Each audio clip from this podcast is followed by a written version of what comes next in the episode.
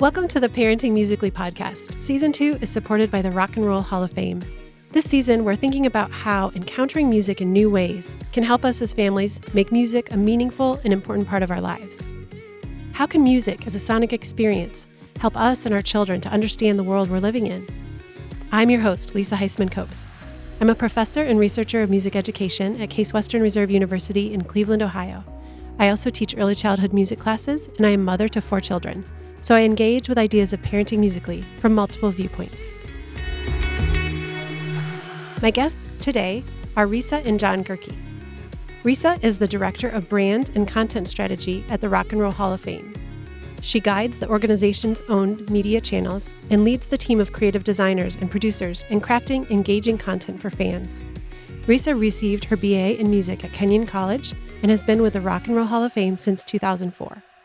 She is married to John Goehrke and they have two children, Anthony and Johnny. John Goehrke is the director of fan engagement and onstage experience at the Rock and Roll Hall of Fame, where he helps create a world class experience for rock and roll fans all over the world. This includes developing and managing engaging programs for visitors, overseeing staff training to ensure consistent delivery of service excellence, and frequently serving as museum spokesperson. He is a recipient of the Rock Hall's prestigious Ruthie Brown Award, which is presented to the team member who embodies a positive attitude, concern for others, collaborative spirit, and an ability to make meaningful connections with staff and visitors every day. John holds an MBA from Case Western Reserve University's Weatherhead School of Management and a Bachelor of Arts in Music from Kenyon College. John also plays guitar, volunteers as a youth sports coach, and loves listening to music with his two sons, both budding music lovers.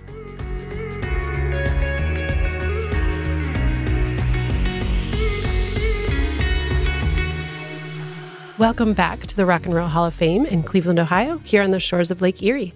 Today I'm here with Risa and John Goehrke. So, do you have a favorite space in this building where we are?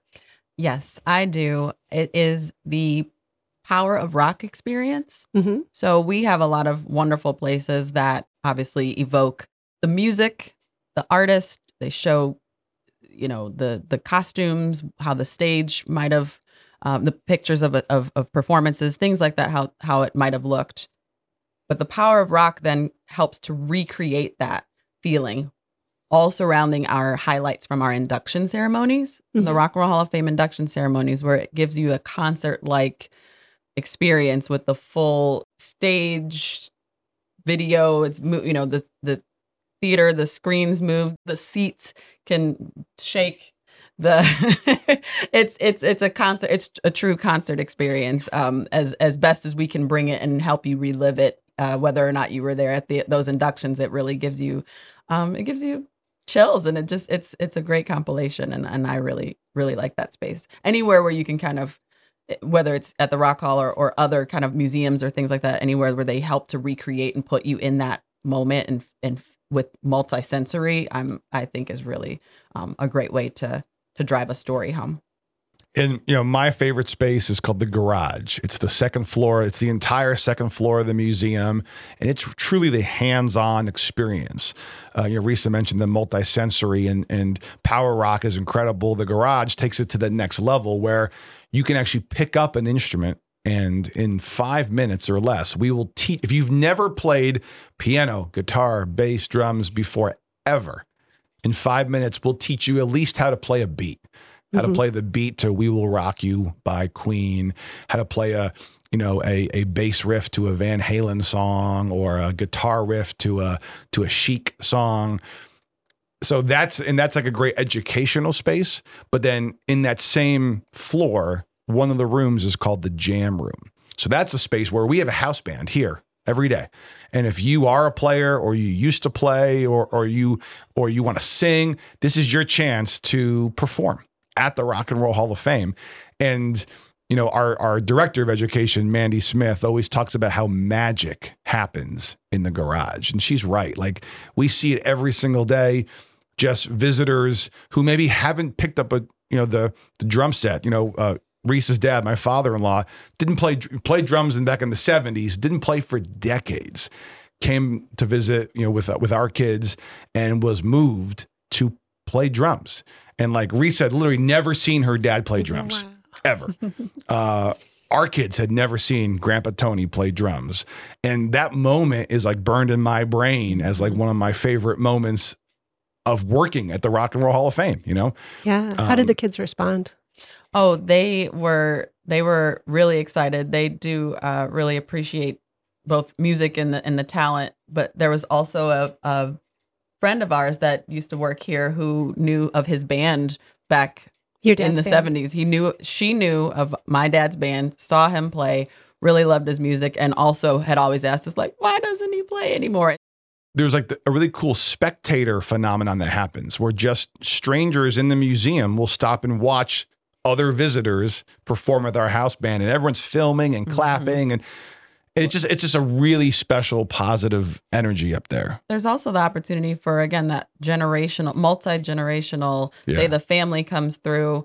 Um, a, there's a child that has that is interested and never has picked up a guitar. There's a dad who used to play guitar, but they don't have one in the house anymore, and they get that opportunity to like now the dad is almost getting getting this quick chance to teach their child or help them learn from our videos that we have on uh, in the space and that's a magical moment right there like that they wouldn't have necessarily been expecting to have because you know because he doesn't play anymore because he doesn't have the time to but Right. that that magic happens there I love that. And the garage is called the garage because garage band. Garage yeah that, that's basement start Right, you know, it's- starting that band in the basement with your high school friends. It's the origin story of any band that we celebrate where you see their signatures engraved in the hall of fame in level three all those bands start in a basement in a garage at the high school talent show. So it really is to capture at the core kind of where everyone starts from right? Before they are selling out arenas around the world they're starting somewhere Mhm. and it's often the garage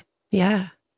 So Dr. Jason Hanley had this phrase, and I wondered if you could talk about it too. We see music as sonic experience situated within culture. What are your thoughts on how the museum brings that phrase to life? when you now hear the songs or, or learn about the artist more, dig a little deeper, it brings you right back to that to those moments. So that I guess that to me, when I hear that about the sonic experiences, you know, um, through culture, it's about people's individual memories. Yeah, and so the music, the museum does a great job of that, and making that it organically makes those personal connections, but it also the sonic experience within our culture for what was ha- what's been happening or what has what's happening in uh in society in within our culture on a on a much um, broader scale. That's the message that we hope to bring um, and hope to be able to share and that people gain from certain areas of the museum, especially specific exhibits. Um, we have an exhibit right now that's called It's Been Said All Along Rage, Hope, and Empowerment. That is about the using music as a voice for the fight uh, for social justice, those kind of things that we tell both in the museum and on, uh, you know, social media. So the Rock and Roll Hall of Fame, we uh, love to be able to share uh, content that helps us to t- further tell our story and be able to share the fact that, um, you know, throughout our culture and throughout uh, at least the even most the most recent decades, say throughout the 20th century, as rock and roll started to become more um, uh, prevalent and prominent, that it also then became a voice. It, it all the different roots of rock and roll too, folk and gospel and and um, blues. Those different genres and what it became uh, has also found. You know, there's there's there's music that's meant for celebration and and good times, but there's also the opportunity for music and the artists that perform it and write that those songs to actually help advance uh you know inequalities in our for our marginalized communities so um that's kind of the opportunity that we have to be able to share that story online through you know youtube through interviews expert interviews that we get to um, have with either our staff or with the artists themselves we we have a lot of uh uh, amazing content. Some stuff we haven't even been able to share yet because there's just so much to share. And hearing the stories directly from the artist, having them be able to tell us uh, what it meant to them. And can you talk as a parent about what it's like to bring your child into encounter an exhibit like that and to have them think about music in that way? with school obviously there's certain things they're going to be learning in school but there's only a, there's a probably a limit depending on where you go to school there's a there's a certain boundaries within what they're teaching or whatever have you so you have the opportunity at home to to kind of take it to the next level to supplement amplify it. right Yeah. exactly and so i think music for most kids is a pretty great teaching tool uh, to be able to explain or at least um, open up kind of your your perception of something that may not be as obvious to you if you Mhm. haven't gone through it because of you know your situation your environment you can listen to these lyrics you can hear you know read about these messages read about uh, what was going on and and tie it back to that music and it it kind of music has the ability to help that stick to help that really resonate um, even with younger younger audiences and younger minds we have an eight and a 10 year old. For them, music is entertainment, it is Mhm. joy, it's fun. Um, so I think most eight and 10 year olds don't go to music f- to understand the social platform that resonated in the 60s. But I do think the opportunity is there. Um, you know, our kids get to come and visit mom and dad at the Rock Hall often. Mhm. Um, we play music at home all the time. And I think as they continue to grow, they learn some of these topics in school, especially it music does allow us the opportunity to amplify what they're learning. Hey, you just learn about, you know, you know, we're celebrating Dr. Martin Luther King Jr. Day. You learn about the I Have a Dream speech. Well, there was like, you know, a dozen artists who performed um, you know, at the March on Washington. Let's let's play some of those songs just again to, to give a little further exploration. Yeah. yeah. And that seems like that's where that culturally situated piece comes in that it's not just sonic experience, not just music we listen to and enjoy at home, but that this music came from a certain place, from a certain Right. person, from a culture. And then understanding all of that helps us to understand the world and current issues, like you were saying. And all of this that we're talking about fits in with a concept I've talked about on the podcast called Parenting Musically, and that's using music to do things as a parent other than teach music. And some of those things are pretty trivial. This to me is so profound this idea of using music to help them understand the world, but also to want to do something, is what I hear you saying. Absolutely, yes. It could, you know, even again at a young age, it could just kind of be that little spark that's more subconscious and they wouldn't necessarily recognize it in that moment or take any immediate action. But just to know that that is a possibility, that artists have, a, you know, basically showcasing that artists have a platform because they have an audience. What advice do you have for parents when taking their children to museums like the Rock Hall? I think the approach to a visit also starts beforehand. It's like, what is your, what is your relationship to music as it and as a parent child relationship? How have you guys experienced it thus far?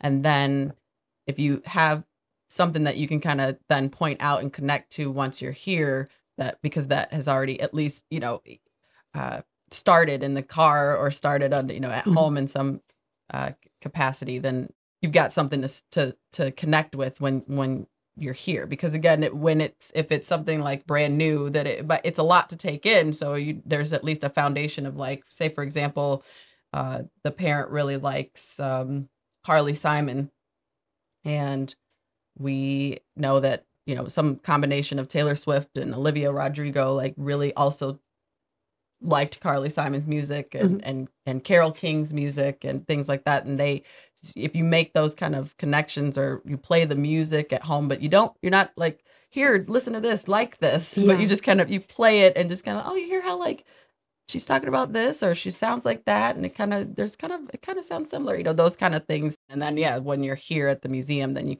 kind of you know you will see Taylor Swift stuff just the same as you would see uh, you know items on display and exhibits and, and Mhm. a little bit of storytelling there as just the same as you would see Carole King or Carly Simon who are inductees um, we kind of try to tell that that larger story all you know through today not just um, not only some of our our inductee stories from 25 plus years ago Do you have a favorite program, Risa, or Hmm. event?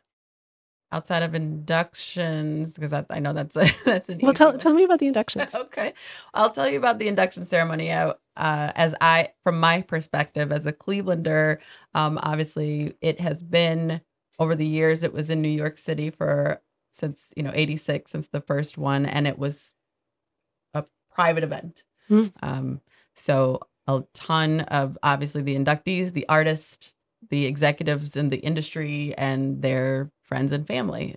Lovely event, great little party, private.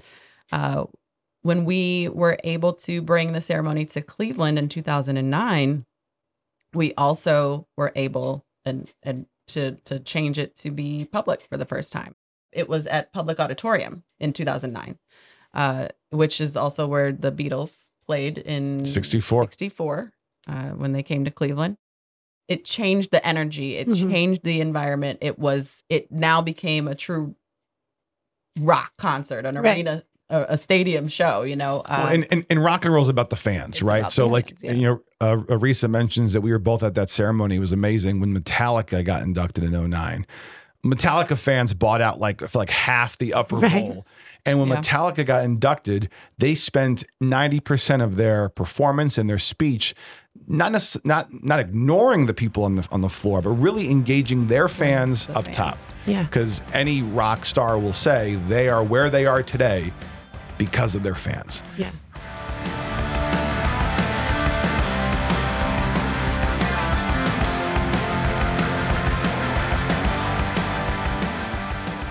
with our kids, we have it just living and breathing in our house. Right. And I've noticed, uh, you know, as far as the combination of like liking music, wanting to perform music, and then it being like more of a a talent, like goal, Sure. the goal driving towards like being good at music. Mhm.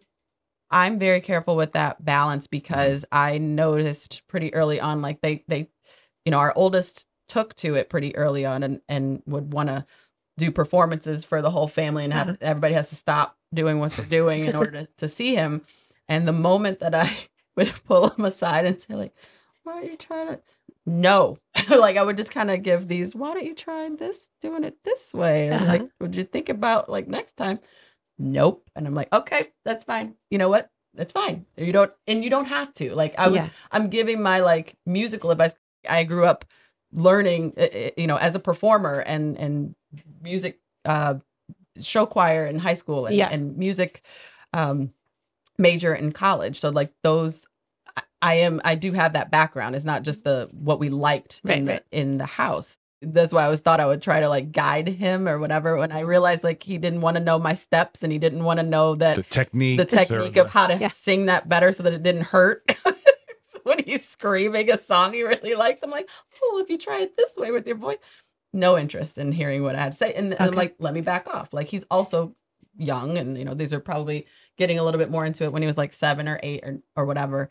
I'm like, we'll come back to it Yeah. if he's re- when he decides he wants to do something then or he wants to be on a stage by himself somewhere then we'll get a little bit more I think that's one of the key, critical that's one of the key things. Like I grew up and I, I just remember, to be honest, I dreaded piano lessons as a kid. Sure. I did not enjoy drum lessons as a kid. It, it felt very um, like mechanical, you Mhm. know, and kind of sterile. I just it, it wasn't the, the the the most enjoyable experience. My love of music came from listening and discovering and sharing and watching infinite hours of MTV Uh-huh. our kids, for as much as they are surrounded by music and have parents who work at the Rock and Roll Hall of Fame, neither of them have taken any formal lessons yet. Uh-huh.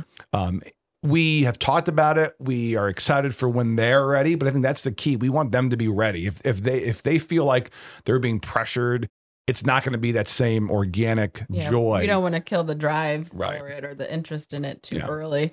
Now, meanwhile, we found out over a, a, a recent vacation, our youngest, who's eight, Johnny, told us, "Oh, I auditioned for the solo at the school and I got it." Oh, hey. And like literally, we found out about it like weeks later. He just like forgot to tell us. by the way. Um, no, but that That's to kind of his us thing. was was actually beautiful, and and he was incredible. And just watching that solo, like, I, you know, Yeah, I- and the teacher was like, "Did you know? Like he has perfect tone. Like he knows how to. He can match the pitch and da da da da." I'm Like, I mean, yes, but I wouldn't. I at home I hear it, but I Yeah. would have never guessed that he would have um, volunteered to to get it, and we were very proud of that that he did. But yeah, same thing. I think I even said afterwards, after it was all over, it's like, "Do you want to?" How did you feel afterwards? Did you want to do it again? He's like, "Hmm, maybe. Like, okay. Yeah, and so that's so that's the thing. We as parents, we've sort of just both chosen. We're not going to force it, you Yeah. know.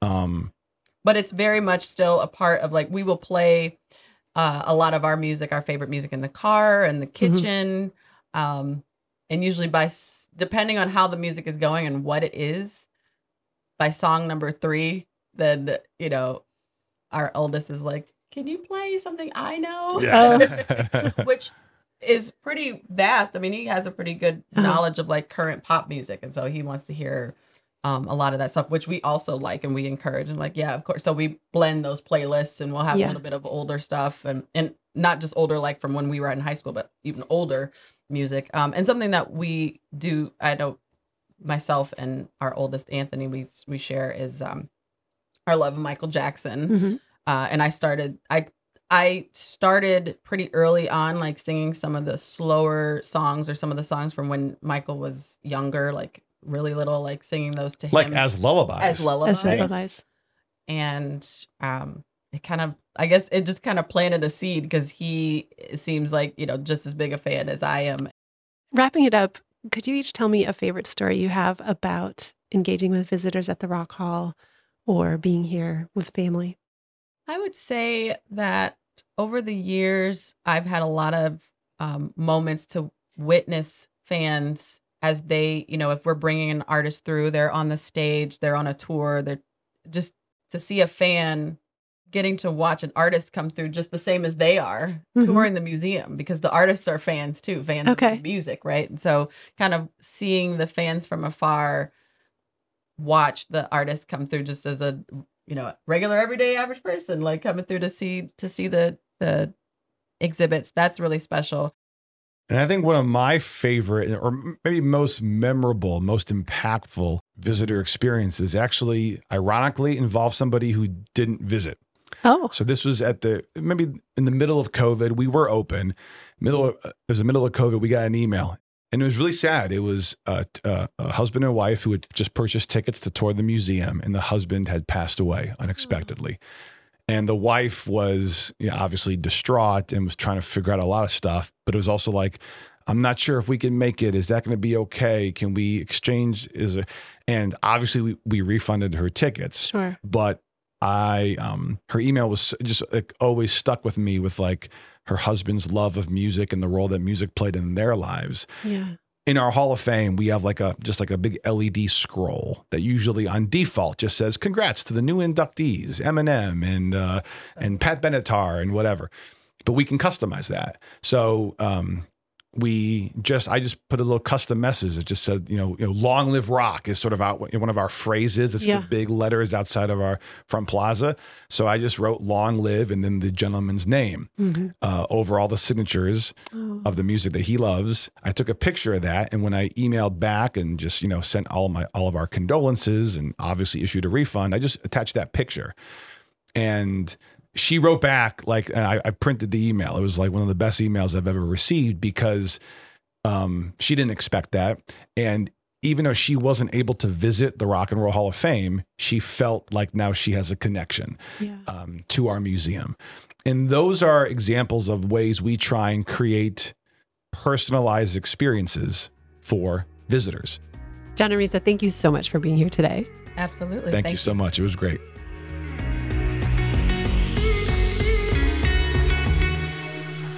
Thanks for joining us today for the Parenting Musically podcast, supported by the Rock and Roll Hall of Fame and Case Western Reserve University. If you'd like to learn more about the Rock and Roll Hall of Fame, please see the links in the show notes. Thanks for joining us and keep making music a meaningful part of your family's life.